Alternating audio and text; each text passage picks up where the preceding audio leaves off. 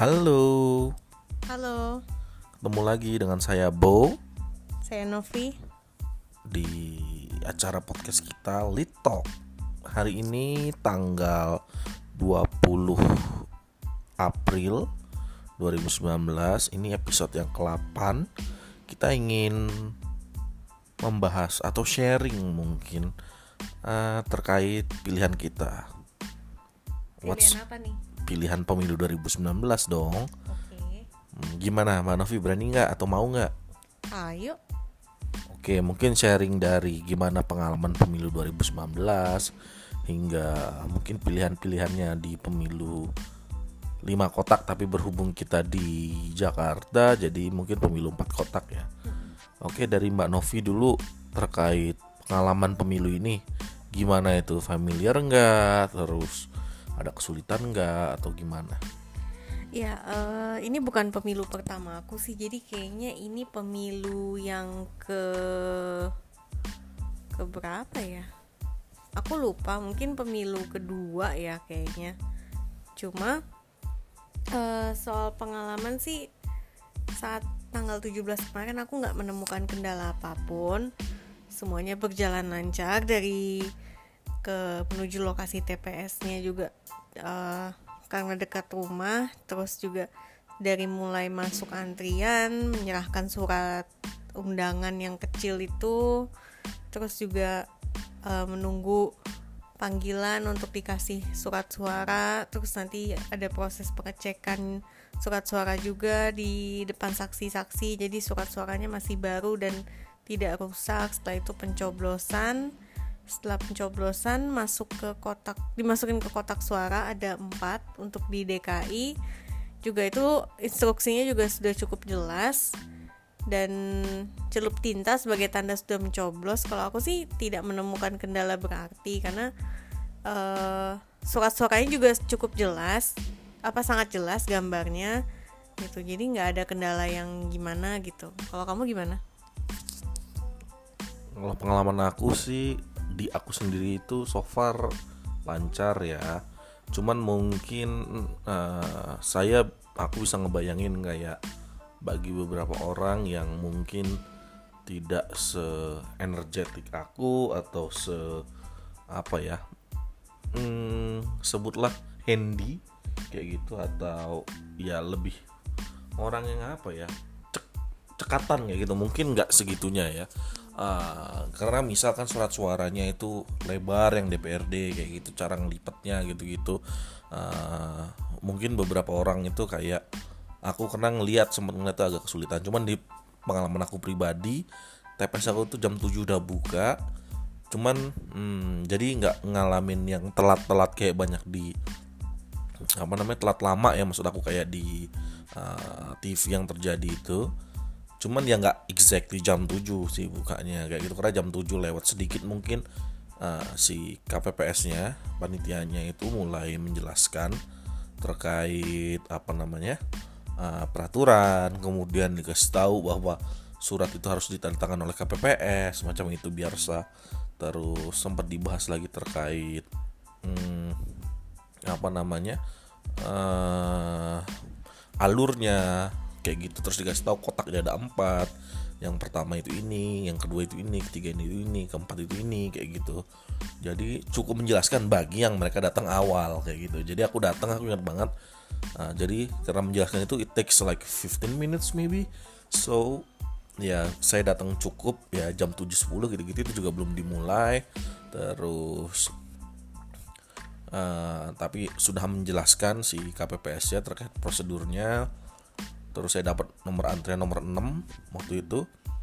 Terus setelah itu saya mulai apa namanya mulai masuk eh, ke menunggu giliran untuk dipanggil untuk untuk dipanggil mendapatkan surat suara. Tapi sebelum masuk eh, apa namanya aku sempat lihat di luar itu yang apa namanya daftar. Daftar pemilih.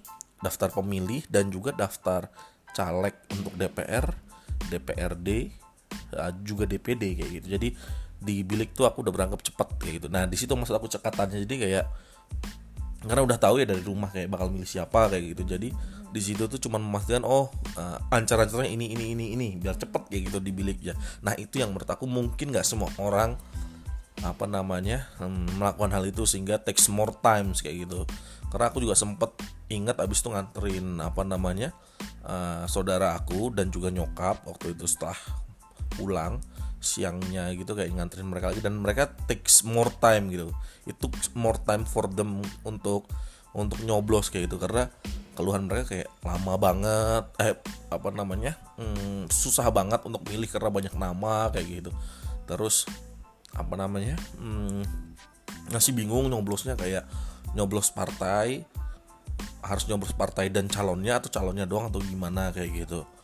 Ternyata iya juga ya maksudnya kayak uh, mungkin sosialisasi itu sih aku anggap kurang ya. Cuman kalau aku mungkin ya karena tadi ya mungkin orangnya ya tipikal mungkin Novi juga sama yang anak muda mencari berita kayak gitu. Jadi kayak udah paham tapi nggak semua orang khususnya yang usia lebih lanjut itu mungkin se open minded energetik kayak kita gitu. Jadi kayak tiba-tiba lama milihnya.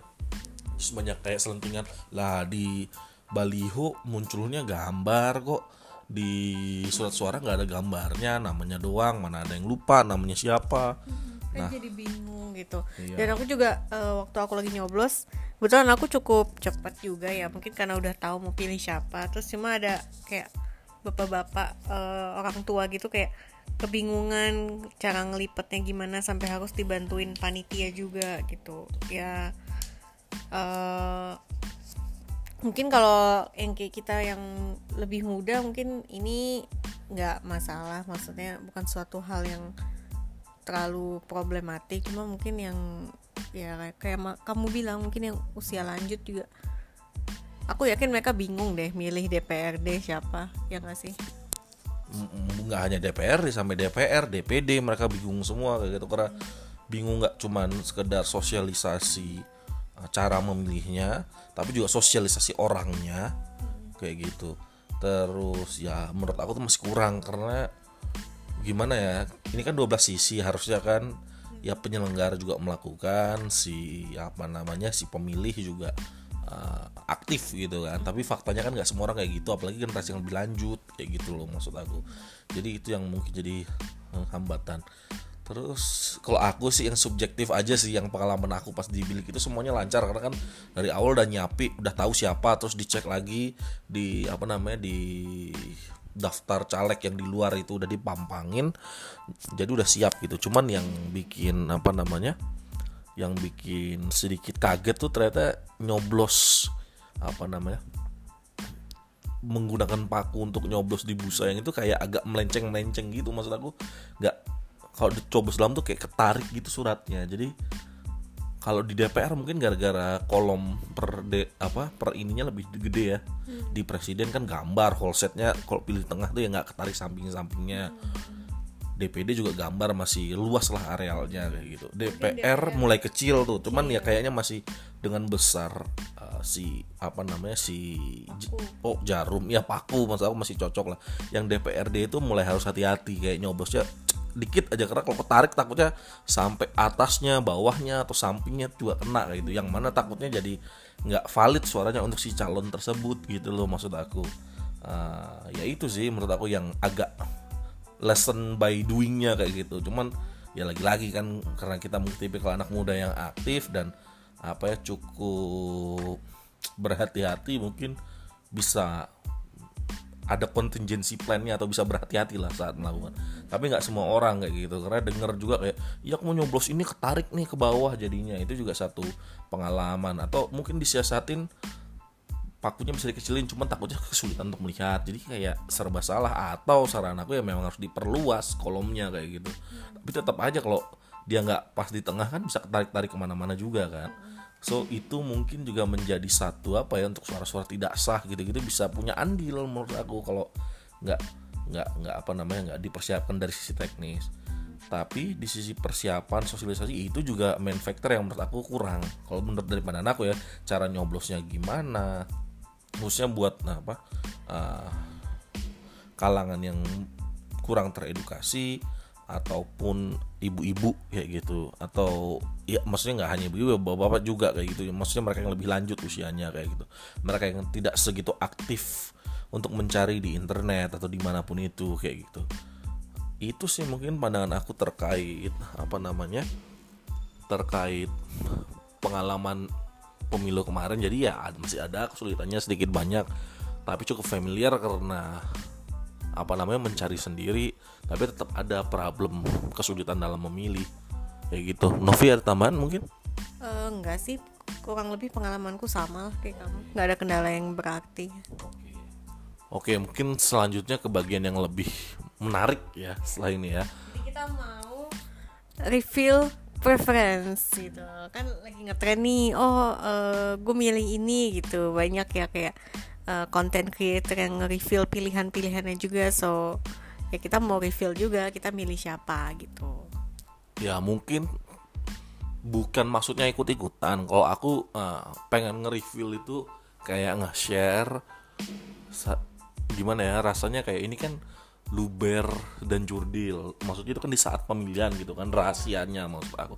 Setelah itu itu wujud demokrasi sih kayak agak akuntabilitas juga kayak apa namanya dan kebanggaan sebagai masyarakat yang hidup di Indonesia punya privilege untuk memiliki suatu general election itu kayak uh, sesuatu yang mungkin banyak negara masih mimpi-mimpikan yang dimimpikan oleh rakyatnya kayak gitu. Di kita kita punya. diapresiasi loh sama negara-negara lain karena salah satu pemilu terbesar di dunia karena Indonesia kan negara ketiga dengan jumlah warga pemilih terbesar jadi negara ketiga demokrasi terbesar. Jadi eh, bisa menyelenggarakan pemilu dengan jumlah pemilih yang sangat banyak 190-an juta pemilih dengan jumlah 800 sekian ribu TPS yang tersebar di seluruh Indonesia itu tidak mudah gitu dan butuh sistem koordinasi yang sangat eh, apa ya sangat baik gitu. Jadi patut diapresiasi menurut Iya dan juga agak mencengangkan ketika estimasinya turnout vote atau angka partisipasi pemilih itu sampai 82% katanya di media massa kayak gitu.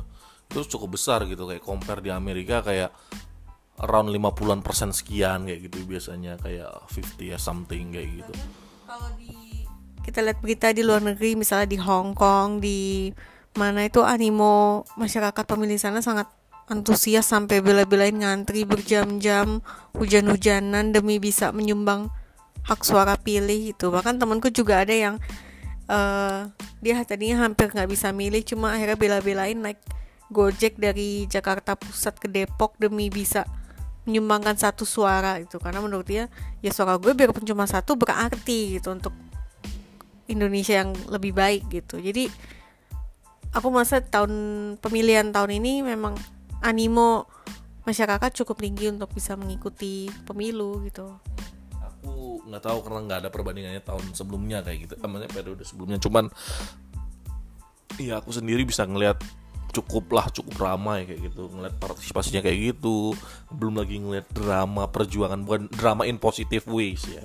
Kayak perjuangan gimana tadi mengamankan pengiriman apa namanya fasilitas kotak suara untuk pemilihan dan juga nanti saat collecting untuk ke apa namanya level kelurahan kecamatan hingga nanti di pusat kayak gitu itu suatu hal yang sangat saya ancungin jempol sih ya di pelosok Indonesia yang sebegitu luas dan usahanya tokcer kayak gitu. Dia they are actually a hero our like democracy I mean demo, de- democratic heroes kayak gitu or heroes in democratic era right now. Mereka mereka yang berjuang habis-habisan buat kayak gitu. Oke ke bagian yang tadi paling seru maksudnya tadi kita pengen reveal our preference untuk memilih dari level DPRD, DPR, DPD hingga presiden kayak gitu kan.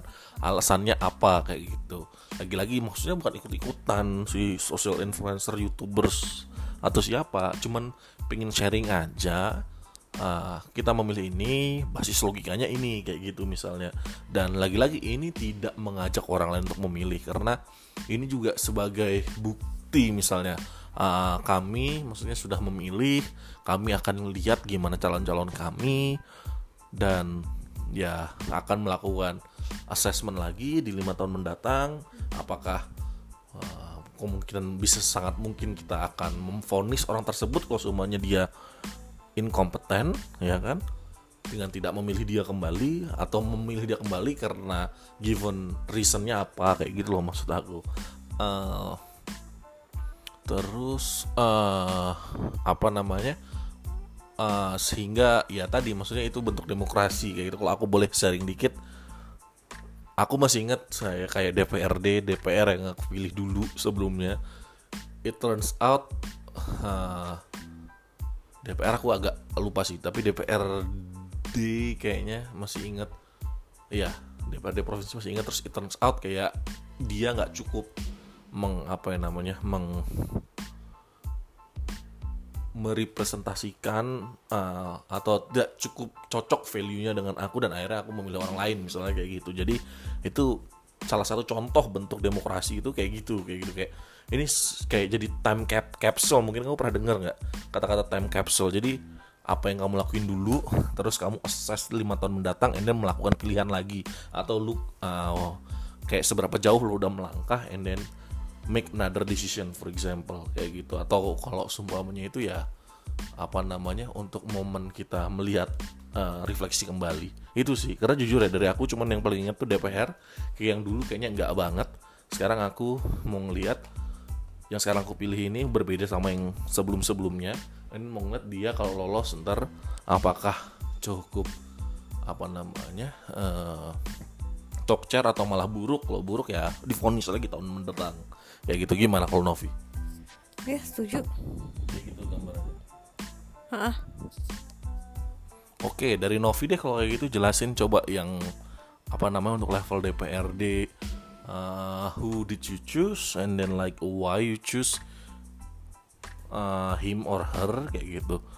And then ya elaborasi lebih aja tentang calon ini karena kan perdapil ya. Oke, jadi eh, untuk DPRD aku dapil berapa ya? Jakpus ya. Oh, Jakpus deh.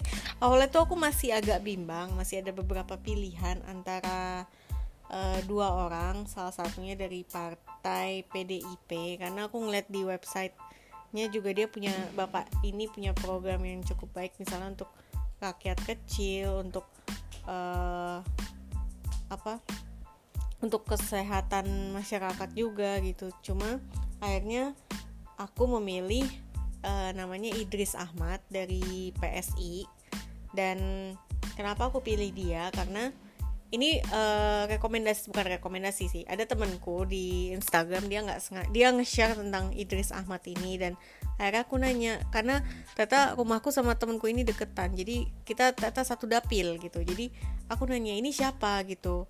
Eh up, up dia bagus gitu. Oh dia ini dia dulu timnya Ahok. Eh, jadi udah pasti deh kerjanya. Akhirnya aku nggak mau terima asal terima informasi karena dia tim Ahok gitu aja. Jadi aku ngecek ke medsosnya dan ternyata dia punya program kayak misalnya untuk rakyat kecil juga dan ada deh beberapa programnya di medsos. Aku sebenarnya agak lupa cuma melihat itu dan juga melihat track recordnya yang dulu masuk dari tim gubernur Ahok. Jadi aku percaya dia bisa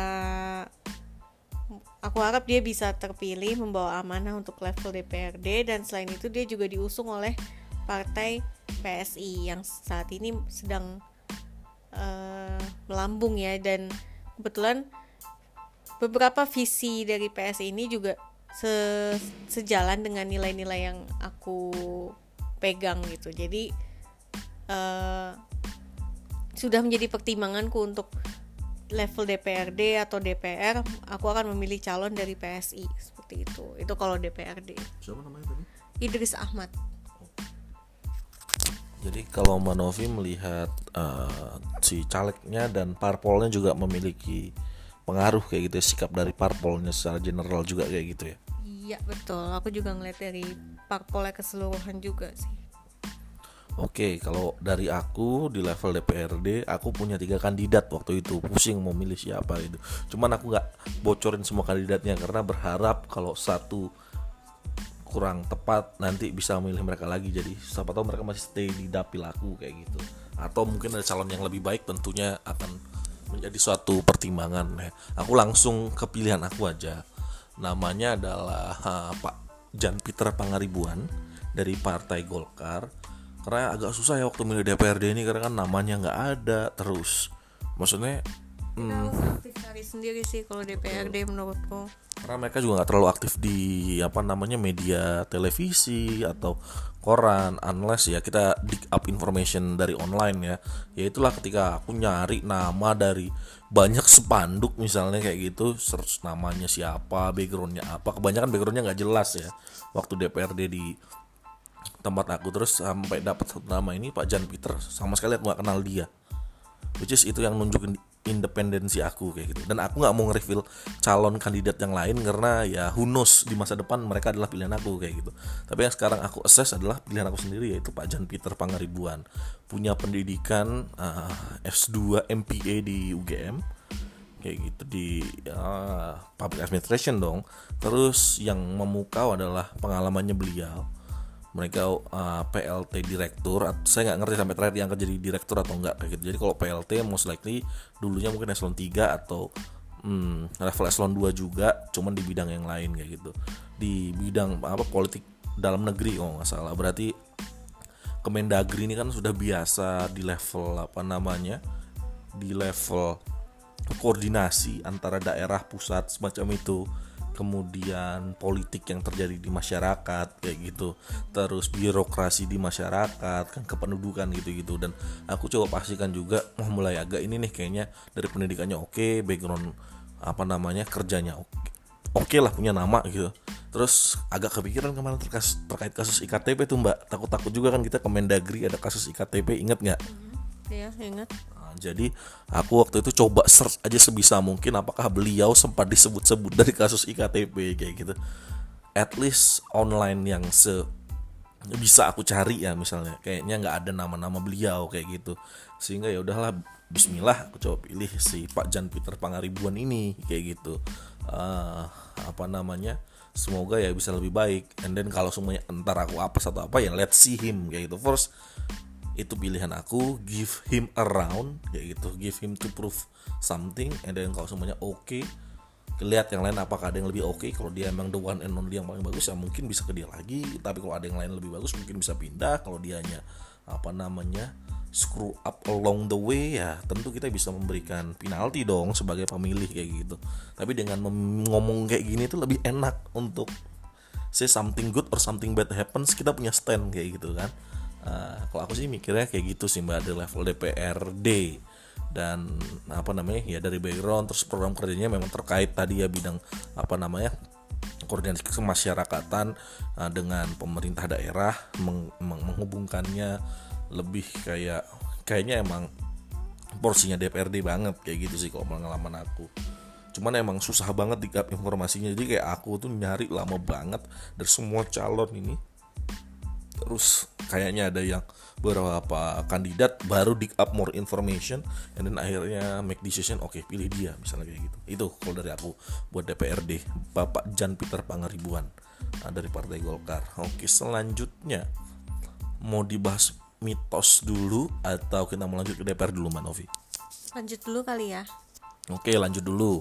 Uh, kalau di level DPR berarti kan karena karena kan kita tadi uh, eh, DPRD provinsi langsung ya karena kita di DKI kayak gitu kita nggak punya DPR kabupaten kota. Jadi langsung ke level DPR kayak gitu mbak ya? Iya betul. Uh, oke okay, jadi kalau DPR ini hmm, aku Jakarta berapa ya? Agak lupa lagi dapil berapa Jakarta satu atau Jakarta dua gitu. Tapi untuk DPR uh, eh, aku jelas tanpa ragu aku pilih Samara Amani dari PSI gitu. Kenapa? Karena pertama uh, dia sangat vokal. Kita sudah banyak melihat kiprah dia sebagai di media sosial maupun media-media lainnya dan uh, dia sangat vokal punya critical thinking yang baik dan ya mungkin ini agak emosional sih. Maksudnya karena dia perempuan juga. Jadi uh, aku berharap juga nanti dia bisa membawa kebijakan atau program yang uh, lebih women empowerment gitu. Jadi ya aku kayak oke okay, aku nggak ngeliat pilihan lain aku pilih dia dari awal gitu. Kalau kamu gimana? Udah, udah. itu pertimbangannya. Kalau dari aku dapil aku tuh Jakarta Timur. Pilihan aku itu Rian Ernest Tanu Jaya caleg PSI nomor urut satu inget karena Oh, mung lagi aku juga ngeliat parpolnya juga sih. Karena apa? Karena ya eh aku harap sih parpolnya ini kalau misalnya misalnya dia terpilih sebagai DPRD paling enggak ya DPR DPR ada sumbang kursi di DPR bisa membawa ini juga perubahan juga di sana gitu. Oke, kalau tadi kalau aku kan tadi pilihannya Jakarta Timur tuh Rian Ernest uh, dari PSI. Jadi waktu DPRD aku nggak terlalu mikir sebenarnya partainya apa kayak gitu. Orang aja dan sama pas milih ini pertama aku milih orangnya dulu gitu. Eh kebetulan PSI juga standnya juga banyak yang oke kayak gitu. Maksudnya setuju dengan apa? Maksudnya aku setuju dengan mereka. Uh, tapi kalau Mas Rian Ernest ini sendiri mungkin ya menurut aku kandidat terkuat dalam hal kualitas ya karena bisa ngelihat gimana penampilan dia di televisi kayak gitu. Di YouTube analisisnya cukup tajam misalnya kayak gitu. Dan memang backgroundnya juga meyakinkan sih S1 UI Hukum S2 MPA kalau nggak salah di Lee Kuan Yew National University of Singapore. Uh, kemudian kerja sama pernah kerja di apa namanya di law firm for several years. And after that uh, sekolah eh, apa namanya kerja buat Pak Basuki uh, Cahaya Purnama Kayaknya dia satu tim sama pilihan aku yang di DPRD Oke, I will not gonna make assumption for that ya. Maksudnya ya nggak tahu jawabannya. Cuman uh, fokus aku kayak ya he's brilliant for me kayak gitu.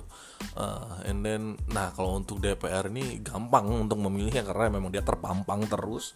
Kemudian program kerjanya juga aku ngerasa cocok penguatan untuk apa namanya Polri uh, uh, anti program anti korupsi itu dimulai juga dari Polri TNI semacam itu. Yang mana ya aku ngeliat ya mereka mungkin diperkuat secara pendapatan tapi zero tolerance for corruption misalnya kayak gitu. Itu juga bagus ya karena ya tadi penegak hukum itu yang harusnya menegakkan hukum. Kalau mereka juga melencang melenceng ya what do you expect from apa namanya penegakan hukum kita kayak gitu. So uh, pastikan ya mereka well or, or get paid dengan baik kayak gitu.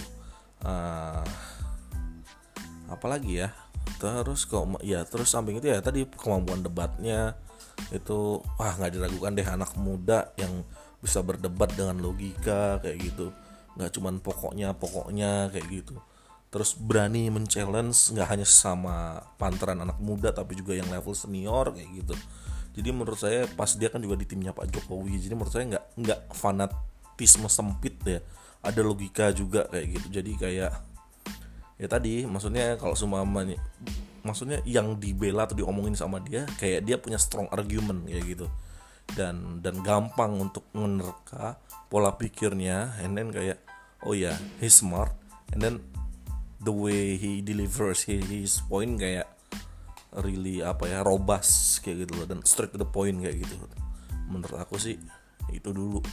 Kalau untuk apa namanya uh, DPR dan background hukumnya pasti legal drafting gitu-gitu juga cocok kayak gitu. Pengawasan eksekutif juga dengan kemampuan dan critical thinkingnya mantap menurut aku cocok. So let's see kalau lolos ya apa namanya kita lihat gimana nanti dia ke depan kalau dia ternyata udah lolos dan jelek ya ada momen untuk memfonis dia dalam tanda kutip ya untuk tidak memilih lagi di putaran selanjutnya Nah, kalau dia bagus ya why not him kayak gitu. Tapi provide dia harus lolos dulu partainya untuk parliamentary threshold yang 4% which is dari quick count agak berat sih. Cuman ya kalau memilih berdasarkan hati and then berdasarkan substance tadi kan kalau kemarin kan kita udah kasih tahu tuh profile apa background uh, experience apa namanya program karakter. Jadi kayak even dia nggak kepilih atau nggak lolos gara-gara parliamentary parliamentary threshold juga saya ngerasa suara saya nggak pernah sia-sia karena I choose the right person kayak gitu. Gimana kalau menurut Manovi terkait hal itu? Iya aku juga uh, kalau misalnya ngelihat dari quick count partai memang uh, kayaknya kecil ya kemungkinan dari partai yang kita pilih. Kan kita sama-sama pilih PSI untuk bisa lolos. Cuma ya aku nggak merasa aku juga nggak merasa menyesal telah menyumbangkan suara gitu. Karena mungkin banyak anggapan oh, ngapain pilih partai baru kayak PSI nanti suara lo sia-sia gitu. Ya tapi aku nggak ngerasa gitu. Aku ngerasa ya Wait, wait, sorry dipotong nih. You just touch one mythos already terkait hal itu. Ya tadi memilih partai kecil itu percaya atau enggak, tapi faktanya kita memilih partai kecil kayak gitu. Ngerti ya, nggak? memang apa partainya masih baru kan gitu dan apa le- eh, mungkin dia masih baru tapi dia nggak kalah gitu sama misalnya partai besar seperti PDI apa Oke, mungkin langsung aku lanjut aja kali Mbak Novia sekalian ngomongin eh, yang mitosnya kayak gitu ya dari DPRD dan DPR kayak apa namanya mitos pertama kayak gitu. DPD karena bukan partai lagi kalau yang DPD ya udah deh. Lanjut lanjut lanjut. Yang mitosnya dulu. Enggak eh, lupa tadi mitosnya apa ya. Tadi misalnya partai kecil. partai kecil kayak gitu. Eh, itu ngefek nggak buat Mbak Novi kayak gitu untuk terkait kayak gitu di level DPR atau DPRD and then apa malah Novi gara-gara partai kecil harus didukung atau gimana kayak gitu? Ya kalau aku sih em, untuk kali pem- pemilu tahun ini aku nggak terlalu ngelihat aku ngelihat partainya cuma aku nggak merasa oh karena dia partai kecil jangan pilih gitu nanti sayang suaranya atau gimana. Cuma ya justru bukannya kalau kita nggak pilih ya malah nggak ada ininya nggak ada kontribusi suaranya gitu kan ngerti nggak maksudnya? Nggak ngerti. Nggak ngerti yang terakhir. Iya maksudnya kan Oh, kat- katanya kan partai kecil. Jangan dipilih nanti suaranya sia-sia. Justru kan karena dia partai kecil supaya dia bisa lolos parliamentary threshold ya harus dipilih gitu. Maksudnya kita jangan ragu. kamu percaya hal itu. Maksudnya itu kan artinya nggak independen juga. Maksudnya bahwa karena dia kecil kamu kayak ada compassion mungkin untuk memilih dia? Ya aku sih sebenarnya aku nggak ngelihat besar kecilnya. Cuma aku ngelihat stand partai ini gimana udah dan aku nggak merasa menyesal udah menyumbang suara gitu. Even di quick count mereka nggak lolos parliamentary threshold gitu. Tapi aku nggak ngelihat besar kecil partainya. Aku lihat standnya gimana partai itu. Iya, kalau aku sih sama dalam artian ya nggak ngelihat dia besar maka dia harus dipilih ya. Kalau milih yang kecil ntar sia-sia nggak ngelihat itu. Pun juga kalau semua dia kecil dia harus dibantu atau saya harus lebih memilih? Nggak juga sama sekali nggak. Jadi independent for both side kayak gitu. Jadi nggak ada compassion nggak pengen memilih karena dia kecil nggak pengen juga jadi nggak memilih karena dia kecil kayak gitu. Jadi ya program aja dan stand parpolnya. Eh maksudnya orang udah oke terus stand parpolnya makin mantap wah cocok banget kayak gitu. Dan itu yang terjadi pada level DPR Ah, apa namanya pas aku memilih ah, Mas Rian Ernest kayak gitu sih. Sama di level DPRD juga kayak gitu aku lebih ngeliat orangnya dan kayak karakter yang kita sebut kemarin. Gitu sih. Kalau Mbak Novi terus mitos kedua pilih hmm, partai Islam misalnya kayak gitu. Karena mewakili kepentingan golongan tertentu atau pilih caleg yang perempuan eh, karena tidak korupsi atau kadang ada juga yang orang ngomong perempuan dari partai Islam yang berkerudung misalnya kayak gitu. Jadi gimana stand Mbak Novi terkait hal itu? Ya mungkin ada kali ya beberapa orang yang memilih karena berdasarkan mitos itu. Tapi aku sih nggak pernah apa ya nggak pernah mendapat eh, suruhan atau arahan seperti itu dari siapa pun. Misalnya dari keluarga oh atau dari orang tua. Misalnya oh eh, kamu harus pilih partai Islam atau pilih perempuan karena cenderung tidak korupsi. Enggak itu itu nggak nggak masuk di aku. Kenapa? Karena apakah partai Islam menjamin bahwa orang-orangnya juga akan baik akan tidak korupsi atau di apakah dia juga bisa mewakili kepentingan masyarakat yang non muslim pertama. Terus juga kan belum tentu gitu. Yang kedua terus eh, kenapa harus pilih caleg perempuan? Karena eh, kemungkinan untuk tidak korupsi atau gimana? Loh atas dasar apa? Itu korupsi nggak korupsi itu kan nggak ngeliat jenis kelamin gitu. Jadi aku nggak ngikutin itu juga. Terus atau pilih perempuan dari partai muslim gitu. Ya apalagi gitu. Aku aja milih nggak ngeliat partai Islam atau pilih perempuan atau based on gender apalagi milih berdasarkan karena dia perempuan dari partai muslim gitu. Jadi aku sih nggak ngikutin mitos seperti itu. Aku ngeliat pertama dari karakternya kedua dari stand partainya kalau aku sih. Wah, keren banget tuh poin elaborasinya tadi Mbak Novi kayak cukup kompleks. Kalau di aku apa namanya karena satu ya aku menghargai kalau ada orang yang berpendapat kayak gitu. Cuman kalau aku itu totally bukan stand aku kayak gitu. Saya actually ngeliat orang dengan gagasan dengan rencana program dengan karakter pinter atau enggak experience-nya gimana itu semua yang jadi apa namanya alasan utama dalam memilih untuk ya tadi caleg DPD hingga presiden sebenarnya hmm, tidak mas bukan terkait identitas sama sekali atau mitos-mitos. Karena yang kayak gitu kayak gitu kan biasa didengar mungkin ya pernah didengar atau seliwuran lewat kayak gitu. Cuman ya itu bukan stand aku. Kalau dibilang tadi maksudnya dari partai tertentu basis masa tertentu atau gen caleg mewakili gender tertentu dengan identitas atribut tertentu menurut saya malah lebih gampang untuk ngecek dia bener nggak korupsi atau standnya gimana pintar atau enggak berdasarkan backgroundnya dia dong. Ya kan kemampuan dia men, mendeliver poinnya kayak gitu. Berdebat misalnya eh, program kerjanya gimana itu lebih menarik kalau menurut gue untuk dielaborasi dan aku yakin itu lebih menjamin untuk apa namanya dia bisa nggak mengeksekut programnya dan juga apa namanya mungkin jauh dari korupsi kayak gitu. Uh, kalau aku sih ngeliatnya kayak gitu. Jadi ringkas saja kalau aku sih enggak buat apa namanya uh, mitos-mitos semacam itu. Mungkin lanjut ke atau Mbak Novi masih ada tambahan atau kita lanjut?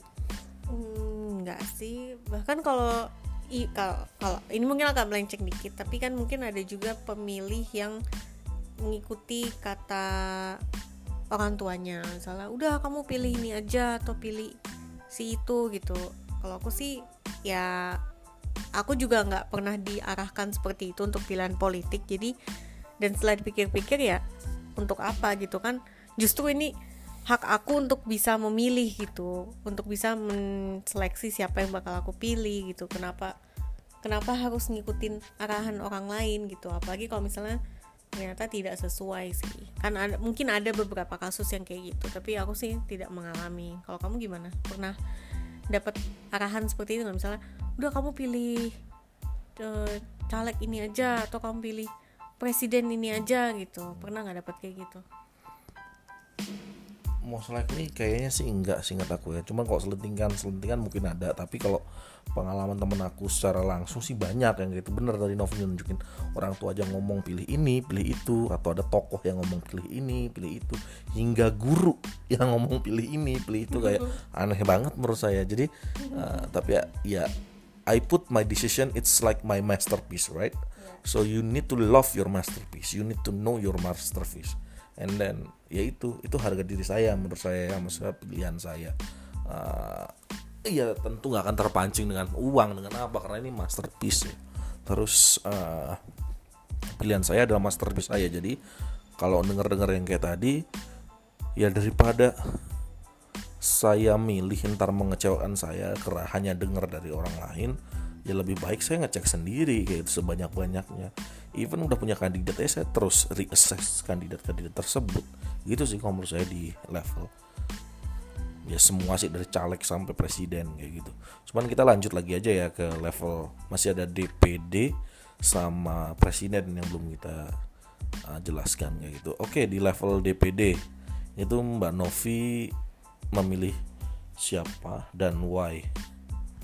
Uh, kalau aku dari DPD aku pilih Pak Jimli Ashidik, oke, okay.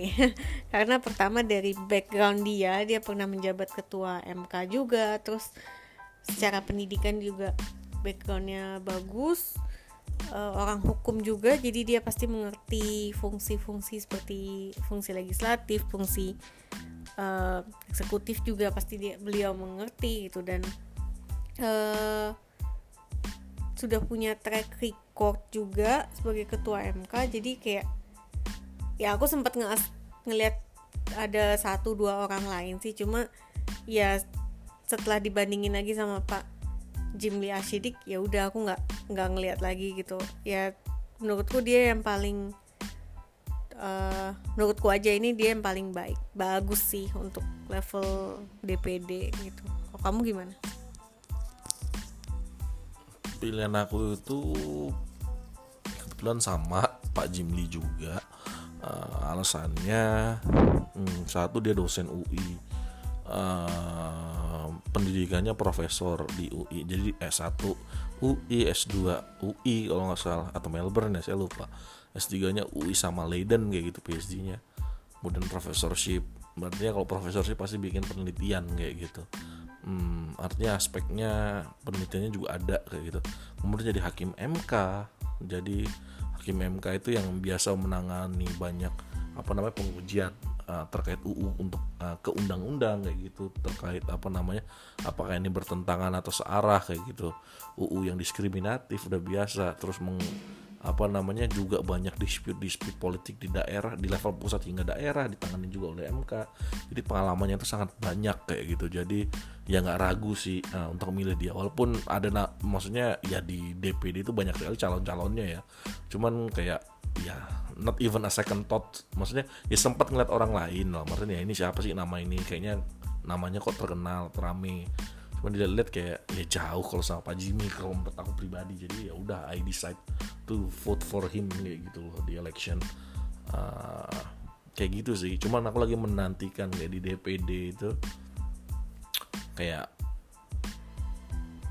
mungkin gak sih ada kayak X, apa namanya pengembangan fungsi dari DPD itu sendiri. Karena main DPD itu kayak nggak mewakili parpol terus langsung dari dapilnya dia dan dapilnya lebih besar kan daripada DPR yang kita pilih. Cangkup aja tapi hanya hubungan pusat dan daerah atau anggaran terkait tadi hubungan pusat daerah intinya. Apakah bisa?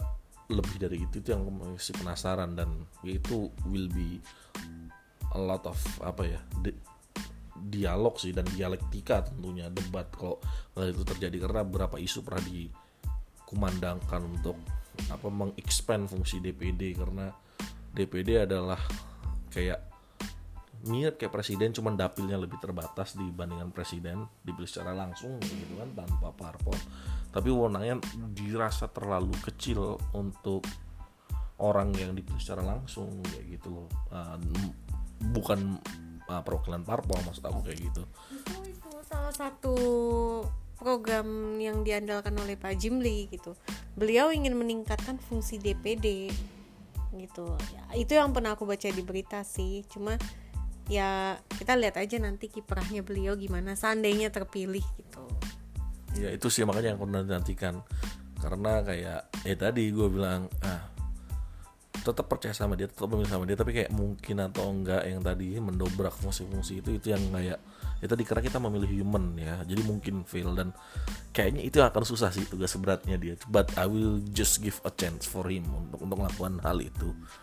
Tapi ya kalau nggak achieve ya aku udah mendetek kayak mungkin hal-hal kayak gini. Karena itulah rasional politik itu gue nggak mendewakan. Pak Jimli misalnya dari calon DPD ini. I vote for him karena ya, tadi experience dan semuanya dia yang terbaik. And then tapi ya gue bisa asas juga kelebihan dan juga kekurangannya beliau misalnya kayak gitu. Dan ya at the end of the day ya kayak cost and benefit analysis and then I choose for him. Karena net benefitnya I think still bigger than net cost in term of ya tadi keter, ketercapaian ketidak tercapaian semacam itu. Itu sih kalau gue waktu memilih ya Pak Jimli waktu itu di level DPD uh, terus Manovi ada tambahan? Atau kita atau mau bahas mitos? Oh enggak enggak ada tambahan Oke, kalau mitosnya DPD sih biasanya yang seliburan terdengar itu pilih DPD perempuan sama sih kayak caleg kayak gitu. Kayaknya nggak terlalu worth it atau kalangan yang mewakili kelompok kita itu lagi aku lebih kayak nah, enggak lah gimana Manovi? Uh, apalagi DPD aku aja nggak pernah mendapat arahan baik dari level DPRD, DPD, pokok-pokok DPD kayak ya udah dibebaskan aja kalau aku sih memilih siapa. Kebetulan itu yang aku pengalaman aku. Cuma ya aku juga nggak setuju sama mitos seperti itu. Karena memilih uh, dari gender atau dari karena dia berasal dari kalangan tertentu ya itu nggak ada pengaruhnya sama uh, apa ya karakter atau reputasi atau rencana program dia sih. Menurutku sih gitu. Ya sih setuju banget tadi elaborasinya Mbak Novi kayak gender atau kalangan kami itu kayak malah kalau aku berpikir kadang me- mengkompartementasi uh, hal atau calon sedemikian rupa dengan cara yang sedemikian kecil menurut aku itu malah membatasi pool of talent ya. And then kayak put curiga atau ya put curiga ke another, apa namanya kandidat jadi kalau gue bilang enggak sih dan kayaknya dari dulu gue nggak pernah kepikiran maksudnya nggak pernah berpikir. Even ide kayak gitu ada tapi ternyata tadi ya denger dengeran selenting ada cuman ya I will never ever buy idea yang kayak gitu sih kalau menurut aku. Itu di level DPD oke mungkin yang terakhir untuk pemilihan presiden. Wah ini rame banget sih pasti. Itu waduh gaduh dan nggak gaduh sih maksudnya. Ya itu demokrasi ya. Mungkin ramai riuh rendah kayak gitu. Ya akhirnya ya tadi maksudnya ya semua orang juga kelihatan pilihannya ke mana ke mana. Cuman ya sekarang kita reveal deh. Uh, kita bikin debat sejauh sebanyak itu pilpres atau apa. Cuman ya tadi ya maksudnya ya tadi maksudnya karena kita bukan kita independen nggak pernah dibiayai parpol siapa pun tim sukses siapa pun calon siapa pun. Cuman ya we actually use our uh, apa namanya uh, voting right and then ya pengen sharing aja pilihan kami itu apa and then kenapa kayak gitu. Oke mulai dari mana Novi. Langsung aja nih berarti oke jadi kalau untuk level presiden um, aku memilih 01 Pak Jokowi dan Kiai Ma'ruf Amin kenapa? Pertama uh, melihat karakternya Pak Jokowi dan Pak Kiai Pak Ma'ruf Amin. Kedua melihat track record Pak Jokowi bagaimana program-program yang sudah dijalankan dan yang belum juga memang masih ada kekurangan tapi aku rasa memang karena uh, butuh waktu lebih dari lima tahun untuk melakukan perubahan atau membawa Indonesia ke arah yang lebih baik. Jadi uh, aku pikir juga he deserves second term.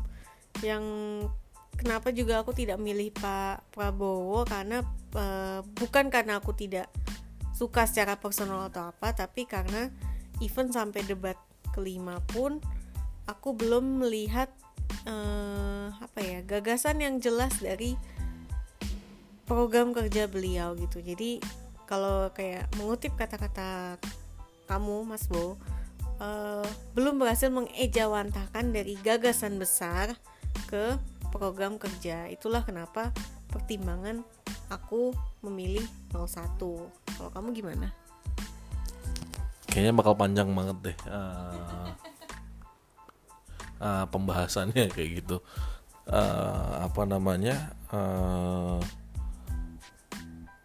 aduh bingung nih mau mulai dari mana karena dulu, banyak dulu. uh, oke okay, jadi aku memilih Bapak Joko Widodo 01 alasannya ada yang sama kayak Mbak Novi. Uh, juga mungkin ada perbedaan kayak gitu mungkin satu-satu ya jadi kayak aku jelasin aja panjang lebarnya kayak gitu. Uh, kenapa aku memilih Pak Joko Widodo? Tentunya analisis harus cost and benefit analysis buat calon itu sendiri Pak Jokowi. Kemudian juga cost and benefit analysis untuk paslon 02 yaitu Pak Prabowo kayak gitu. Temuan pertama hmm, cost and benefit dari Pak Jokowi ya satu aku nggak bisa nggak bisa bohong aku harus menyadari bahwa Pak Jokowi menurut aku orang yang bekerja. Karena nggak mungkin bisa ngapal data segitu banyak menurut aku. Nomor satu. uh, temuannya segitu banyak nggak mungkin ya gitu. Tapi aku juga tadi inilah fungsinya debat ya. Jadi kayak kita makin mendalami dan baca berita itu fungsinya tuh kayak gini makin mendalami calon yang akan kita pilih. Dan lagi-lagi aku memilih Pak Jokowi sebagai human yang aku titipkan apa ya harapanku ke beliau. But I know he's still human and then he's not gonna perfect gitu. Maybe he's not gonna make it a lot of things atau expectation aku kayak gitu. Terus yang aku lihat dari apa namanya program kerja hmm, apa ya namanya kayak infrastruktur ya bener-bener nyata kayak gitu terus uh, ada gitu. Terlepas apakah Bu setuju 100% dengan proyek infrastrukturnya nggak juga. Karena nanti kita akan bahas kayak itu mbak. Ya ini mungkin dibikin agak panjang nggak apa-apa ya terkait pembahasan kita untuk si presidennya kayak gitu. Uh, calon presiden yang kita pilih. Uh, kenapa? Karena satu aku ngeliat infrastruktur banyak banget di mana. Ya tadi ya maksudnya aku udah ngeliat pembangunan Papua itu dari zaman dulu kayak gitu. Uh, terus Pak Presiden Jokowi makin mengapa namanya mengakselerasikan dan menggenjot bener-bener kayak gitu untuk pembangunan infrastruktur itu. Dan membangun Papua menurut aku adalah stand yang diambil beliau karena by electoral vote it's never apa ya menguntungkan perhitungan politik sehingga even kalau dijual mati-matian misalnya dari Pak kubu Pak Jokowi untuk ngomong bahwa Pak Jokowi itu peduli pemerataan itu buktinya diserang habis-habisan juga toh dari paslon 02 kayak ya tadi uh, fokus terlalu fokus di infrastruktur sehingga yang lainnya terbengkalai harga-harga dan lain-lainnya. Cuman aku orang maka kalau serangan 02 itu yang paling aku ingat adalah maka yang benar ada balance approach. Tapi kok gue aku standnya itu lebih berpikir kayak doing specialization it's always for me for the situation under the circumstances. Kayak doing specialization I think it's better daripada tadi separuh-separuh semua dikerjain tapi malah nggak kelihatan. Karena gini nomor satu infrastruktur itu adalah basis apa namanya basic investment. Kayak gitu jadi pembangunan jalan itu penting banget.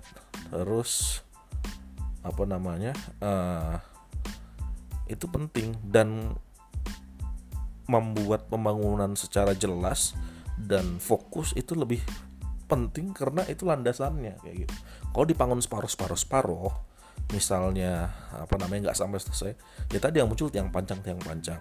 Pengalaman dari DKI mungkin dulu pernah ingat pembangunan yang di Kuningan City yang flyovernya, pembangunan tol becakayu pada dari zamannya Soeharto dan ketemu ada korupsi gitu-gitu. Itu kok nggak pernah well fokus ya dan ada korupsi di sana misalnya. Jadi ya jeter penggalai gitu nggak jelas. Perlu ada orang yang lagi-lagi berani fokus dan take uh, apa namanya uh, responsibility and text apa have stand strong stand. Dan karena itu ada resikonya kan nggak populis kayak gitu membangun hal yang jauh uh, membangun hal kayak itu karena akan diserang mati-matian dan ternyata terbukti sekarang kayak diserang mati-matian terkait infrastruktur itu tapi kalau aku lebih percaya dengan membuat itu fokus, maka multiplayernya akan lebih cepat terasa kayak gitu. Hmm, daripada tidak fokus atau separuh-separuh ngerjainnya. Dan ya kita kalau aku sih ya tadi pembangunan infrastruktur itu kelihatan. Yang kedua, program-program pengentasan kemiskinan ya ada perbaikan model kayak pengelolaan raskin yang dulunya masih bundel-bundel produk tertentu sekarang mulai pakai kartu sembako terjangkau. Itu kan memberikan apa namanya kemerdekaan demokrasi juga bagi rakyat yang prasejahtera untuk mengalokasikan cara mereka untuk mencapai welfare atau kesejahteraannya. Mungkin saya nggak perlu terlalu banyak beras tapi perlu banyak protein ya kan? Dengan adanya nah, apa cara demikian? Ya mungkin minimum dapat berasnya sekian karena harus misalnya ada itu. Tapi on top of it dia bisa mengalokasikan secara sendiri. Kayak gitu. Itu menurut aku. Mungkin kita potong dulu sebentar. Ntar karena karena keterbatasan record. Ntar kita lanjutin lagi. Oke. Okay. oke? okay?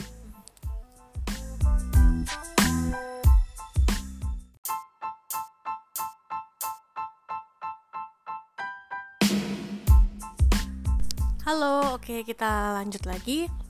Tadi sampai di kenapa kamu memilih Pak Joko Widodo karena beliau fokus. Bisa dilanjutin lagi? Thank you Mbak Novi. Uh, Iya tadi sempat keputus uh, dikit. Terus terkait infrastruktur itu juga baru nyontoin misalnya infrastruktur apa namanya jalan gitu Mbak ya. Kalau ada orang tadi kan itu basic karena itu basic necessities untuk menghubungkan kayak gitu walaupun ya tadi diserang habis-habisan dari paslon sebaliknya bahwa infrastruktur itu uh, apa namanya kan orang makan beras makan lauk pauk bukan makan beton misalnya atau aspal kayak gitu. Cuman ya itu kefokusan kayak gitu. Dan dituduh lagi apa jangan-jangan infrastruktur ini malah memudahkan impor ketimbang ekspor. Nggak ngerti itu kan playing apa ya black box kayak gitu. Yang kita nggak pernah wild card sorry nggak pernah tahu nah, hasilnya gimana. Tapi ya kalau saya lebih memilih fokus dan kok saya lebih cenderung kayak analisis saya itu ya itu basic necessities kayak gitu. Gimana kita punya bisa punya guru di daerah remote area kalau gurunya aja susah untuk pergi saat dari satu tempat ke tempat lain ya kan? Gimana anak-anak mau sekolah kalau jalannya terputus kayak gitu. Jadi nggak hanya sekolah yang ambruk kayak gitu. Pip, apa Indonesian people tuh kayak scattered around apa ya uh, remote apa hills misalnya lembah atau remote area or jungle whatever it is kayak jadi infrastruktur itu penting menurut aku. Gimana pasokan uh, mau lancar misalnya kalau semua jalannya rusak. Terus saya ini tuh di pertanian juga pembangunan bendungan mungkin yang teman-teman pernah dengar tuh banyak banget yang dibangun. Karena itu ya basic infrastruktur juga buat pertanian kayak gitu. Uh, apa namanya agar tadi menanam itu uh, nggak hanya bisa lebih dari sekali karena kalau sebelumnya tak ada hujan hanya ngandelin musim hujan. hujan dengan ada pengairan yang lebih jelas dengan bendungan, embung, uh, dam, parit gitu-gitu kayak itu lebih diharapkan lebih handal itu hanya apa namanya pasokan airnya karena itu basic necessity. cuma lagi-lagi Itu satu hal sih mbak. Banyak hal lagi coba mbak Novi gimana? kalau menurut aku sih memang pembangunan infrastruktur ini nggak bisa hasilnya tidak akan instan gitu sih jadi eh, mungkin mungkin perlu edukasi yang baik juga dari semisal dari pasangan 01 mungkin dari Pak Jokowi juga sudah menekankan bahwa untuk pembangunan infrastruktur ini hasilnya tidak akan instan gitu karena ini kan jangka panjang. Jadi eh, seperti investasi jangka panjang investasi pembangunan bendungan pembangunan jalan pembangunan jembatan pembangunan bandara itu kan memang ya dibangunnya juga tidak dalam waktu sebentar dan hasilnya juga aku yakin nggak dalam waktu sebentar sih. Jadi ini mungkin kenapa eh, menjadi faktor yang banyak diserang gitu karena ya hasilnya nggak instan gitu. Tapi kan lagi-lagi namanya membangun apalagi jika kita mulai dari basic necessity seperti infrastruktur memang nggak bisa dalam waktu hasilnya nggak akan dalam waktu instan tapi hasilnya pasti untuk jangka panjang seperti itu. Oh menarik tuh poinnya Mbak Novi. Ya bener tuh salah satu serangan dari uh, apa namanya paslon 02 ke 01 kayak gitu. Cuman aku lagi-lagi memilih itu memilih itu harus rasional. Lagi-lagi pilpres dan pemilu secara general itu akan terjadi lima tahun sekali minimum kan? Ya tadi aku memilih human. Lagi-lagi bukan penuh kebencian atau atau ketakutan whatever it is. Aku memilih karena ya tadi oh ini orang punya program demikian. Oh karakternya demikian background experience history track recordnya demikian. Ya udah saya assess itu cost and benefitnya analisis cost and benefit analysis tadi yang misalnya tadi stand right infrastruktur tuh kayak gitu gambaran dari aku. Terus lagi-lagi aku nggak pernah mendewakan Pak Jokowi sebagai contoh misalnya. Kalau disuruh pinpoint apa yang kamu nggak setuju dari Pak Jokowi? Banyak jawabannya. Uh, atau apa program yang kayaknya pernah gagal atau akan gagal misalnya atau sementara belum menunjukkan hasil. Aku kan pinpoint misalnya pembangunan bandara Kertajati itu salah satu kayak gitu. Kenapa aku masih ngelihat kayak ya dibangun sedemikian cepat tapi sampai sekarang operasinya kok lambat untuk dinaikkan misalnya itu banyak faktor rasanya ya ya itu salah satu yang harus dipertimbangkan. Posisinya misalnya aku lihat kayak ada Bandung kalau kan diibarkan Bandung mau ditutup yang Husein Sastra Negara. Apakah bukannya dari Bandung ke Soekarno Hatta lebih mudah daripada Bandung. Cikampek eh Kertajati bukan Cikampek ya udah deket ke arah Bogor kayak gitu. Terus ya itu kan proyek itu kan duit rakyat kayak gitu. Bukan maksudnya itu kan proyek besar menurut aku kayak gitu. Itu menurut aku kayak ya yang jalan tol atau apa aku banyak yang setuju kayak gitu. Tapi ada beberapa hal yang mungkin kayaknya ah ini nggak terlalu deh at least kurang menurut aku. Tapi ya ya udah be fair ya. Dia bisa ada yang ekspektasi aku nggak 100% akan terpenuhi kayak gitu. Ya ini menurut aku proyek yang nggak nggak terlalu oke okay, misalnya. Terus contoh lagi menurut analisisnya masih kurang tepat ya gitu. LRT Palembang misalnya kayak gitu. Itu aku bisa ngelihat bahwa ya tadi maksudnya kok nggak bisa sesuai ekspektasi pengangkutannya mungkin karena traffic harganya atau apa pun itu. Itu salah satu lagi kayak gitu. Kok masih kosong. Apalagi misalnya oh ini waktu di debat juga ngomong gimana kok antar menteri itu bisa saling nggak setuju untuk terkait keputusan impor kayak gitu. Ya menurut aku jawaban Pak Jokowi terus di sana juga menurut gue kayak apaan sih makanya nggak menurut aku nggak ya tetap kurang elok gitu. Maksudnya boleh menteri itu berkarena pandangan di beliau boleh menteri itu berbeda pendapat. Tapi kalau sudah diputuskan ya begini. Tapi menurut saya ya diputuskan di ruang private-nya ratas atau private-nya kabinet nggak sampai ke publik dong. Ada istilahnya berbalas pantun antar menteri. Itu menurut saya kekanak-kanakan. Dan kita ngelola negara aku setuju yang itu. Tapi why? Kenapa aku tetap milih dia? Karena cost and benefit analysis lagi. Dan aku memilih manusia. Dan aku menyingkirkan hal-hal yang negatif atau apa gitu. Dan melakukan cost and benefit analysis kayak gitu. Oke apakah lantas calon sebaliknya lebih baik kayak gitu. Nah ini pertanyaan yang bagus kayak gitu. Ketika aku harus mengakses Prabowo jawabannya adalah susah banget mengakses Prabowo. Karena Pak Prabowo sebagai hmm, capres kayak gitu kurang bisa ngomongin program-program secara spesifik implementasi program. Orang bisa ngomong bahwa dengan gampang uh, ya yang penting kan visi. Kalau presiden ntar kan pembantunya aja yang bisa ngomong program. Nah itu tantangannya. Kan katanya nggak mau ada laporan ABS ya kan? Pengalaman kan menghubungkan. milih, kan kita milih capres bukan milih tim ses. Ya, kan? ya kalau aku malah tambahnya lebih dari itu. Kan nggak mau ada laporan ABS terus si presiden itu harus apa ya namanya? Ya harus mampu berpikir kritis mengkoneksikan the dot dari ide hingga gagasan uh, rencana program apa apa namanya rencana strategis rencana program hingga implementasi. Ranahnya di mana? Karena ntar kalau enggak kemakan isu ABS dong tentunya kalau nggak ada kemampuan kayak gitu.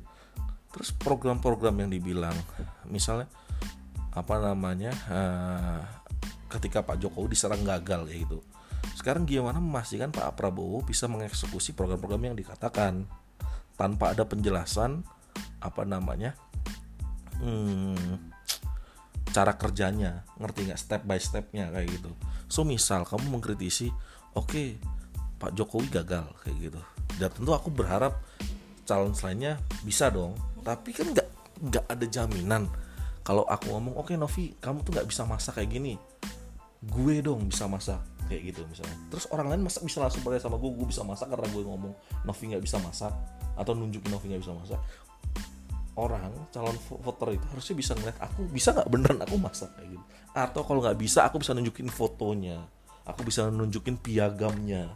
Ngerti nggak? atau save. demo demo masak lah istilahnya. Ya kalau demo masak kan langsung implementasinya. Misalnya kalau kita mau approach pakai yang lain kayak tadi. Mungkin contoh ini aku pernah masak di sini misalnya kayak gitu ini bukti aku kerja di restoran kayak gitu. Itu kan ada approach approach macam itu. Nggak langsung menunjukkan kalau Novi nggak bisa masak aku jadi bisa masak. Nah itu mengelaborasi programnya itu kurang kalau dari pandangan aku sendiri. Jadi sibuk mengkritisi Pak Jokowi dan melayangkan mimpi besar dari sisi Pak Prabowo. Nggak salah dari hal ini nggak ada yang salah. Itu sah sah semua. Tapi menurut aku sebagai uh, pemilih yang cukup rasional saya nggak bisa beli ide-ide semacam itu. I don't buy idea semacam itu misalnya. Jadi sorry ada sedikit uh, gangguan. Uh, jadi saya ulangin dengan kondisi kayak tadi ya tadi saya nggak bisa sebagai pemilih yang rasional I need proof or at least step by step analysis sehingga kamu bisa berbicara demikian kayak gitu. Dari program saja saya nggak bisa melihat hal itu terucap runut dari mulut Pak Prabowo. Itu satu. Karena Pak Prabowo capresnya. Padahal kita udah nonton debat lima kali ya. Hmm. tapi tetap uh, belum bisa menemukan uh, logikanya gimana sih pola berpikiran tuh runutnya gimana sih itu yang aku juga belum bisa nemu. Itulah kenapa aku tidak memilih beliau. Kemudian mungkin tambahannya ya malah aku terdengar banyak bukan banyak ya uh, beberapa program muncul dari mulutnya Pak Sandi yang mau menjelaskan. Ya gitu dari Pak Bro enggak. Kedua kemampuan berdialektika menjawab pertanyaan juga. Mendigest informasi atau mendigest pertanyaan juga. Iya kemampuan untuk mendigest informasi uh, juga menjawab pertanyaan segampang uh, se, se, se, se, se, sejelas itu misalnya. Itu juga menurut aku masih kurang karena kebanyakan pertanyaan kayak nggak dijawab secara straight to the point itu pandangan aku ya. Ini kan subjektivitas saya sebagai pemilih kayak gitu. Jadi ya gimana kalau Pak Jokowi ditanya aku ngerasa dia bisa menjawab. Kayak gitu ini pertanyaan kayak gini. Mau itu memuaskan atau enggak itu paling nggak masih menjawab. Tapi gimana kalau misalnya dibantah?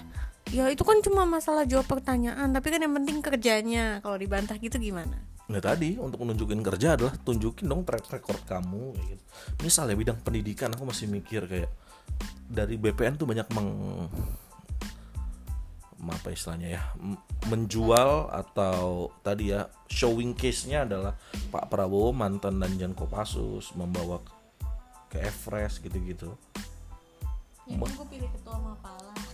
Menurut aku bukan itu, menurut aku adalah ya itu showcase buat apa kayak gitu. Tapi ternyata katanya pernah dengar kayak beliau punya universitas itu lebih cocok untuk nunjukin. Misal saya ngasih beasiswa sekian secara private untuk anak-anak pinter bangsa di universitas saya itu jauh lebih nunjukin bahwa memang dia punya kemampuan dong buat care concern terkait apa namanya bidang pendidikan. Kenapa itu nggak dijual? Terus misalnya dia pernah jadi ketua HKTI uh, eh, himpunan kerukunan tani kayak gitu uh, himpunan kerukunan tani Indonesia. Nah, contoh-contoh hal apa yang sudah dilakukan men menunjukkan wujud kepeduliannya dia kayak gitu. Oke, mungkin ada di apa namanya? di kunjung-kunjungannya dia atau kampanyenya dia saat ke lapangan kayak gitu kan. Uh, tapi di berita coveragenya nggak terlalu banyak. Saya nggak ngerti apakah memang nggak terungkapan dengan mereka atau coverage media yang kurang. Tapi kalau memang kurang kayak gitu, saya coba nyari berita aja emang kurang kayak gitu. Atau harus ngeliat dalam ke visi misinya. Let's say saya memang pasif kayak gitu. Di debat nggak muncul hal kayak gitu. Yang muncul kayak puter kaset ngomong tadi aja kedaulatan uh, negara bocor gitu-gitu kayak apa keuangan bocor menarik kembali caranya gimana? Nggak pernah dijelaskan menurut saya. Jadi itu yang membuat saya kayak ya gimana mau milih ini? Kayak saya butuh diyakinkan tapi cara meyakinkannya juga nggak ada. Itu sih pandangan saya waktu Pak Prabowo. Terus tambahannya lah tapi wapresnya juga ini ya yes, dari awal saya wapresnya Pak Jokowi juga kayaknya nggak terlalu gimana gimana lah menurut saya memang itu keputusan politik kok pas wapres. Tapi paling nggak saya lebih melihat sisi, sisi capresnya karena at least I mean, in fact yang bakal run di office most likely adalah si presiden dong kayak gitu. Jadi ya itu pertimbangannya. Lagi-lagi kan saya bisa nunjukin pilihan saya independen kepada Pak Jokowi. Bisa. Jadi dia nggak mengeksekut atau nggak mengachieve apa yang dia utarakan lagi. Banyak data yang kemarin musuhnya nggak nggak nggak precise kayak gitu. Ya ya. Itu resiko yang saya ambil ketika saya memilih dia kayak gitu. Tapi saya nggak mau lagi mengambil resiko yang malah di, tidak tahu segede apa ketika saya melihat Pak Prabowo misalnya kayak gitu. Karena dari cara menjawab pertanyaan nggak straight to the point menurut saya secara subjektif kemudian. Cara apa program-program kerjanya tidak dielaborasi dengan baik kayak gitu. Menjawab pertanyaan malah mutar-mutar kadang malah nggak menjawab pertanyaannya. Jadi kayak menurut saya ya gimana? Saya mau milih dia kayak gitu. Tahu aja enggak kayak gitu. Dengan yang satu lagi terus terus sorry kampanye serangan terhadap Pak Jokowi yang dimunculkan adalah Pak Jokowi gagal. Ya tapi gimana membuktikan kamu atau Pak Prabowo tidak gagal? Itu juga saya juga nggak bisa ngelihat. Kayak gitu. Dan ya itu terlalu banyak resiko lah dengan memilih orang yang tidak tampak semacam itu. Misalnya dari sisi objektivitas saya. That's why saya end up memilih Pak Jokowi. Jadi banyak tadi ya maksudnya dari program kerjanya iya serangan yang dibutuhkan juga kayaknya kok nggak termakan kayak gitu. Jadi ya itu kalau Manafi mungkin ada tambahan nggak Iya, uh, setuju juga dari sebenarnya dari kampanye juga harusnya bisa kelihatan ya nih orang uh, apa yang mau dia jual, apa yang mau dia lakuin program kerjanya. Kalau misalnya dari kalau kan kita udah pernah kita cerita di kita ya kita kan udah pernah ngikut debat sama relawan mungkin teman-teman udah pernah dengar cerita tentang kita juga kalau misalnya kita pengalaman kita ikut debat sama 01 itu uh, apa yang dijual jelas. Maksudnya menjual program-program yang sudah dilakukan oleh Pak Jokowi dan juga yang akan dilakukan. Semisal kartu Indonesia pintar kartu sembako kartu Indonesia sehat dan lain-lain itu. Tapi waktu ikut uh, acara debat kan ada kampanyenya juga sama 02 tetap belum bisa menemukan apa yang sebenarnya mereka mau jual gitu. Tapi mereka menjual ya kegagalannya Pak Jokowi gitu.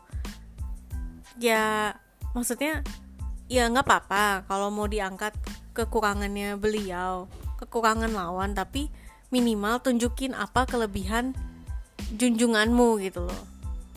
Jangan hanya mengangkat kekurangan tapi nggak ada yang diangkat dari keberhasilan juga gitu. Sebagai kita memang bilang kita kita memang bilang kita itu apa ya menilai objektif maksudnya dalam arti uh, kita melihat berdasarkan program kerja karakter dan background juga. Tapi kita tidak mendewakan pilihan kita juga gitu. Kita sadar yang kita pilih itu manusia.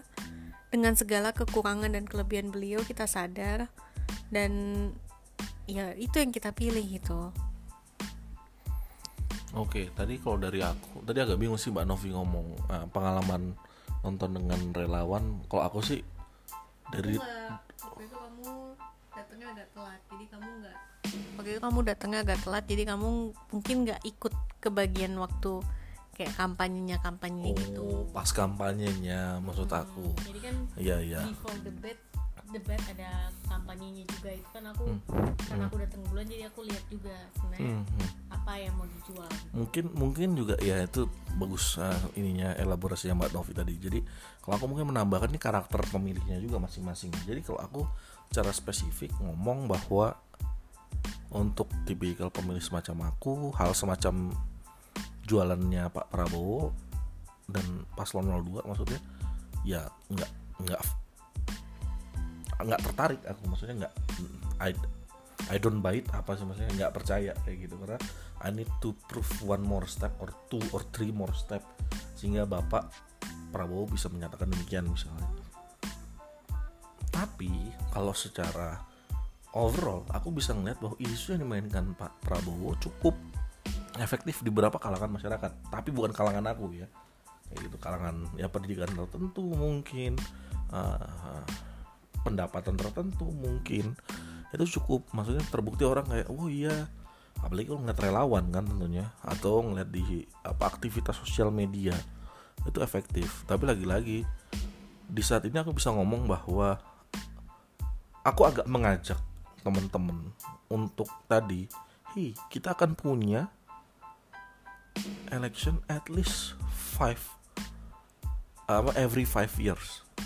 Hey every five years teman-teman. Kan bisa bayangin tuh kayak masa kita harus ada kebencian uh, apa uh, meng, meng apa namanya meng, meng menghardik satu sama lain. Ya menurut aku ya ya tadi alasannya aku nggak menghardik tapi itu aku lebih memberikan alasan aku memilih karena A B C D E semacam itu. Dan tidak dengan kebencian atau menyatakan kegagalan atau apa itu ya sah cuman kalau aku lebih menunjukin bahwa itu gagal saya bisa lebih berhasil karena ini. Kayak gitu. Nggak hanya sebesar gagal and then put hatred misalnya sehingga memilih yang lain memilih aku aku mungkin bukan kayak gitu. Dan aku nggak insinuate itu caranya. Paslon salah satu paslon kayak gitu. Tapi aku nggak insinuate hal itu sekali lagi.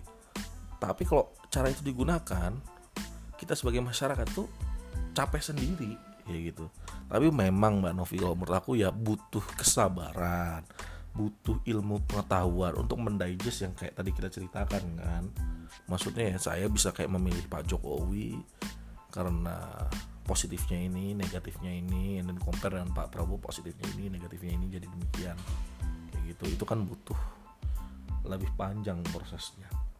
Dan perlu juga memanage ekspektasi kita sama uh, calon yang kita pilih karena ya lagi-lagi kita milih manusia gitu. Pasti se apa ya se advance program kerja apa pun yang dia pilih aku yakin pasti akan ada yang kurang lah. Maksudnya akan ada yang mungkin belum berhasil atau keberhasilannya kurang dibanding program lainnya. Yaitu ekspektasinya harus kita manage gitu. Dengan kita tidak terlalu mendewakan pilihan kita ya kita bisa manage ekspektasi dengan lebih baik kita sadar bahwa yang kita pilih juga punya kekurangan gitu jadi ketika ada yang tidak berhasil kita tidak akan kayak jatuh ekspektasi itu langsung kayak benci gitu kan enggak itu itulah pentingnya uh, memilih dengan mengatur ekspektasi juga sih menurutku itu. Ya, karena akhirnya logika itu yang menurut aku akhirnya mengadjust ekspektasi kita. Mm-hmm. Ya dan butuh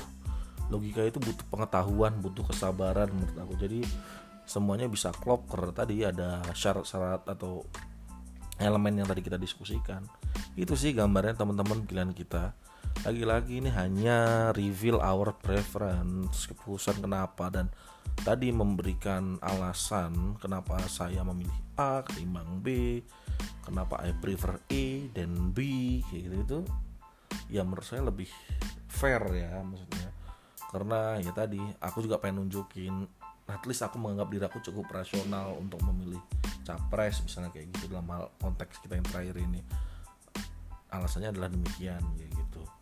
Itu sih kalau dari aku ya menurut aku sih karena ini kan mungkin masih pengalaman baru juga ya. Maksudnya kita pemilu ya memang sudah berapa kali dari 2014 pilpres yang apa namanya langsung. Tapi lagi-lagi relatively masih baru di compare dengan banyak negara demokrasi yang udah lebih mature lebih dahulu kayak gitu. Jadi ya ini pengalaman yang wajar.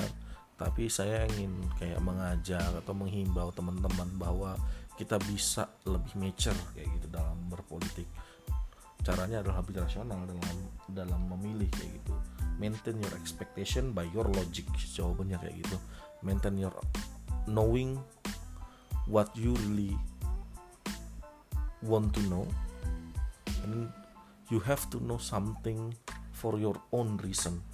Jadi kayak ya kenapa gue harus tahu Pak Jokowi? Karena gue akan memilih presiden. Kenapa gue harus tahu Pak Prabowo? Atau mencari tahu Pak Prabowo? Gue harus milih antara Pak Prabowo atau Pak Jokowi ya itu kayak kemarin pilpres kayak aku udah melihat Pak Prabowo dari 2009 waktu cawapres terus 2014 capres 2019 sekarang ini capres lagi. Ya aku harus bersabar melihat bahwa dulu misalnya kalau aku ngeliat di 2009 atau 2014 kayaknya nggak bisa jawab pertanyaan kayak gitu atau muter-muter ngomongnya. Ya I should give him a chance ketika lagi debat untuk ngomong siapa tahu dia bisa lebih ngomongin program misalnya. Connecting the dots lebih bagus karena pengalamannya atau kontribusinya bertambah untuk Indonesia. Dan aku yakin pasti bertambah kayak itu apakah hal itu terjadi dan bisa meyakinkan aku? I should open my apa heart and mind untuk accept atau menganalisis hal itu. Dan hasil analisisnya adalah ya tadi yang aku ceritakan. Oh ternyata aku lebih ke Pak Jokowi ketimbang Pak Prabowo. Karena ya tadi alasannya udah disebutkan tapi by logika kayak gitu. Bukan like and dislike atau apa. Ya lagi-lagi ini hanya himbauan. Aku gak pernah mau memaksakan teman-teman gimana dalam memilih tapi ya tadi maksudnya ini cara rasional yang menurut aku ya berguna buat aku. Siapa tahu teman-teman juga bisa melihat atau merasakan hal yang sama. Dan aku cuman nggak pengen every single five years itu kita dibangun oleh mimpi at the end of five years kita jatuh sakit karena mimpi itu tidak pernah tercapai dan kita membangun mimpi yang lain.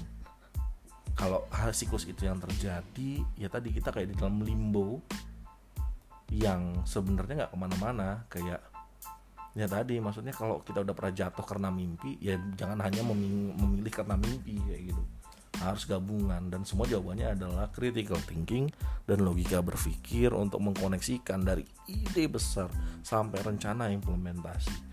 Lihat track recordnya gimana karakternya gimana. Kok pilpres tuh gampang sekali untuk nyari berita. DPR masih gampang DPD mulai susah DPRD paling susah. Dan ini hak kita untuk memilih maksudnya. Dan kalau aku sih ngelihat kayak di negara lain orang masih fight for their right to vote kayak gitu. Di banyak negara. Dan aku dapat privilege hak ini aku akan pakai dan serasional mungkin selogis mungkin untuk at least aku nggak pernah menyesal untuk pilihan aku atau aku tahu aku bisa memfonis pilihan aku nggak sekedar kayak ya udah pilih aja ntar kalau gagal besok diganti.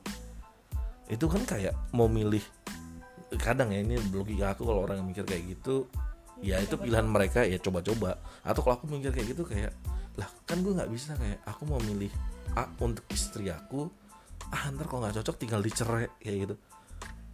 Ya mungkin beberapa orang lihat itu kurang tepat kalau menurut aku. Kadang kayak gitu atau milih pacar ah ntar kalau nggak cocok jadi jalanin aja dulu. Menjalanin aja dulu tapi kalau sumpamanya pakai janji-janji yang sama terus nggak pernah ada langkah actionnya atau menunjukin track recordnya masa lo mau ngelakuin hal itu? Kok gue berpikir kadang even kita aja selektif untuk memilih pacar atau istri. Ngerti ya masa untuk presiden enggak gitu loh. Menurut aku ya kayak gitu. Dan ya tadi jangan sampai kita dilambungkan oleh mimpi dijatuhkan oleh kesedihan yang mendalam. Karena kita nggak pernah mengkoneksikan antara mimpi atau visi atau gagasan menjadi suatu program yang implementable. Syukur-syukur kalau udah bisa melihat sampai mengukur bahwa oh ini program kayaknya untuk secara biar populer aja or or vote vote getting gitu. Getting voter misalnya. Wah itu lebih bagus lagi karena kamu udah siap dengan ekspektasi kamu program mana yang kepilih apa bakal works dan mana yang sebenarnya cuma jualan doang. Kayak gitu. Kalau aku sih ngeliatnya gitu sih mbak. Dan semoga makin lama makin dewasa makin rasional dan debat kita makin berisi kayak gitu. Dan ya semoga performa debat juga diperbaiki. Mungkin aku tambahnya kayak gitu. Kenapa mbak Novi? Ada tambahan mungkin Hmm, mau bahas mitos juga nggak? Apa oh mbak Novi ada mitos yang mau diflorin boleh apa ya? Hmm, ini kan tadi kita ngomongin pilpres ya, jadi coba kita, aku mungkin mau coba eh, tanya pendapat kamu, kok gimana kalau misalnya mitos, eh, oh kita harus pilih salah satu ini karena mengikuti ulama, kan pasti kamu pernah dengar dong mitos seperti itu atau arahan seperti itu. Atau pilih ini karena apa contohnya itu sih mitos yang sering aku dengar di masyarakat karena pilih ini karena mengikuti ulama ini gitu. Itu mitos atau fakta atau apa ya mbak? Aku bingung. Bukan mitos sih. Sebenarnya fakta terjadi. Cuma kan jadi kesannya eh sebenarnya itu fakta sih banyak terjadi juga karena kalau kalau aku mungkin ini kan karena agak terlalu apa ya sensitif mungkin isunya ya. Kalau aku mungkin lebih ngomong bahwa misal ada suggestion dari tokoh dari orang tua dari siapa pun itu. Kalau aku pertama ngelihat bahwa at the end of day aku yang akan milih ya gitu.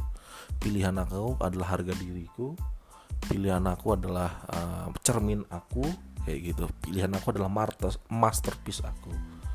Karena apa? Karena once itu salah once itu salah yang akan apa namanya merasakan nggak cocok itu juga aku kayak gitu. Walaupun ntar punya dampak ke orang lain ya. Kalau kamu kalau kita memilih itu berdasarkan masterpiece. Jadi mau apa pun suggestion atau apa ya didengerin. Nggak apa-apa orang berhak punya bikin suggestion ya gitu. Tapi yang paling penting adalah nggak didengerin lantas apa kalau aku membabi buta karena orang tua aku nyuruh A misalnya aku lakuin kayak gitu untuk memilih. Ya enggak aku akan digest for the second time third time fourth time fifth time sixth time kayak gitu. Sampai alasannya kenapa milih itu? Tunjukin oh bener nggak alasan yang disampaikan orang A itu beneran nggak fakta yang aku temukan di lapangan di sosial media dari mulut ke mulut di cross check aja gampang kan kayak fakta dari Mbak Novi misalnya ngecek fakta. Aku cek dari temennya Mbak Novi misalnya. Bener nggak dia ngomong kayak gitu? Oh ternyata nggak. Loh kok ini goyang fakta yang disampaikan? Terus lo kok malah setelah aku laksanakan ah, sur- bukan survei kecil-kecilan ya nanya-nanya temen itu kok lebih banyak yang kebalikan dari yang ceritain Mbak Novi misalnya. Ya aku jadi nggak ikutan suggestionnya Mbak Novi misalnya kayak gitu dan online juga banyak kayak gitu loh. Bisa dilihat walaupun harus berhati-hati lagi-lagi. Karena apa? Dalam seleksi online itu. Terus ada track recordnya bisa dicek dengan gampang. Karakter rencana kerja visi misi kayak gitu. Oke kalau visi misi itu segitu malasnya. Ada debat kita tinggal duduk denger kayak gitu. Walau dan constraint yang ada karena ya tergantung ntar si capresnya tergantung tema dan capresnya mau bahas apa kayak gitu. Ya gitu sih menurut aku. Nah, kok aku ngeliat kayak sekarang kok kesannya ya tadi maksud aku kayak ya memilih itu bukan karena apa namanya hasil analisis rasional tapi lebih ke emosional ataupun apa namanya uh, kebencian apa ya, ya kegagalan kebenci gitu. Nggak cocok. Terus seolah-olah kayak ntar pilih salah ganti lagi. Ntar tapi kita memproduce apa ya kesakitan di diri yang sama gitu. Menurut aku salah satu cara untuk mitigate hal itu adalah memilih secara rasional. Lagi-lagi pilihan kamu adalah harkat derajat kamu. Menurut aku adalah harga diri kamu adalah masterpiece kamu sehingga you wanna do for your best kayak gitu jadi kalau sekolah aja kita bisa milih bisa belajar buat milih sekolah yang bagus atau belajar buat sekolah itu ya milih presiden atau DPR atau apa. You need more time tapi pasti lo bisa nyari juga. Aku pengen ngomong kayak gitu sih. Dan ini kepercayaan aku sih kayak iya tadi apa namanya uh, memilih secara rasional itu lebih memitigasi kesakitan hati yang ada. Ketika kalau gagal pun sudah at least kita udah maintain ekspektasi kita karena A B C D E. Ntar gagal pun oh ya udah ini di sini aku salah tapi at least aku udah mencoba mencari tahu lebih banyak kayak gitu. Karena given kita udah berusaha juga mungkin tetap salah kan kayak gitu. Jadi ya tapi kita udah ngasih yang terbaik kayak gitu. Jadi rasa sakit hatinya itu lebih kayak at my own kayak gitu. Dan bisa cepet ganti karena proses rasional thinkingnya udah terbentuk itu sih menurut aku mungkin wah panjang banget ini dari Mbak Nov nah, kalau aku sih kayaknya udah cukup ini bentuk akuntabilitas kita juga udah bikin podcast podcast terkait edisi spesial hmm, mungkin kayak gitu aja eh, ke teman-teman Mbak Novi ada tambahan? Enggak udah. Oke dari Mbak Novi juga kayaknya udah cukup. Oke teman-teman gitu aja dari kami. Semoga bermanfaat uh, dan ketemu lagi di Litok episode selanjutnya. Bye bye. bye.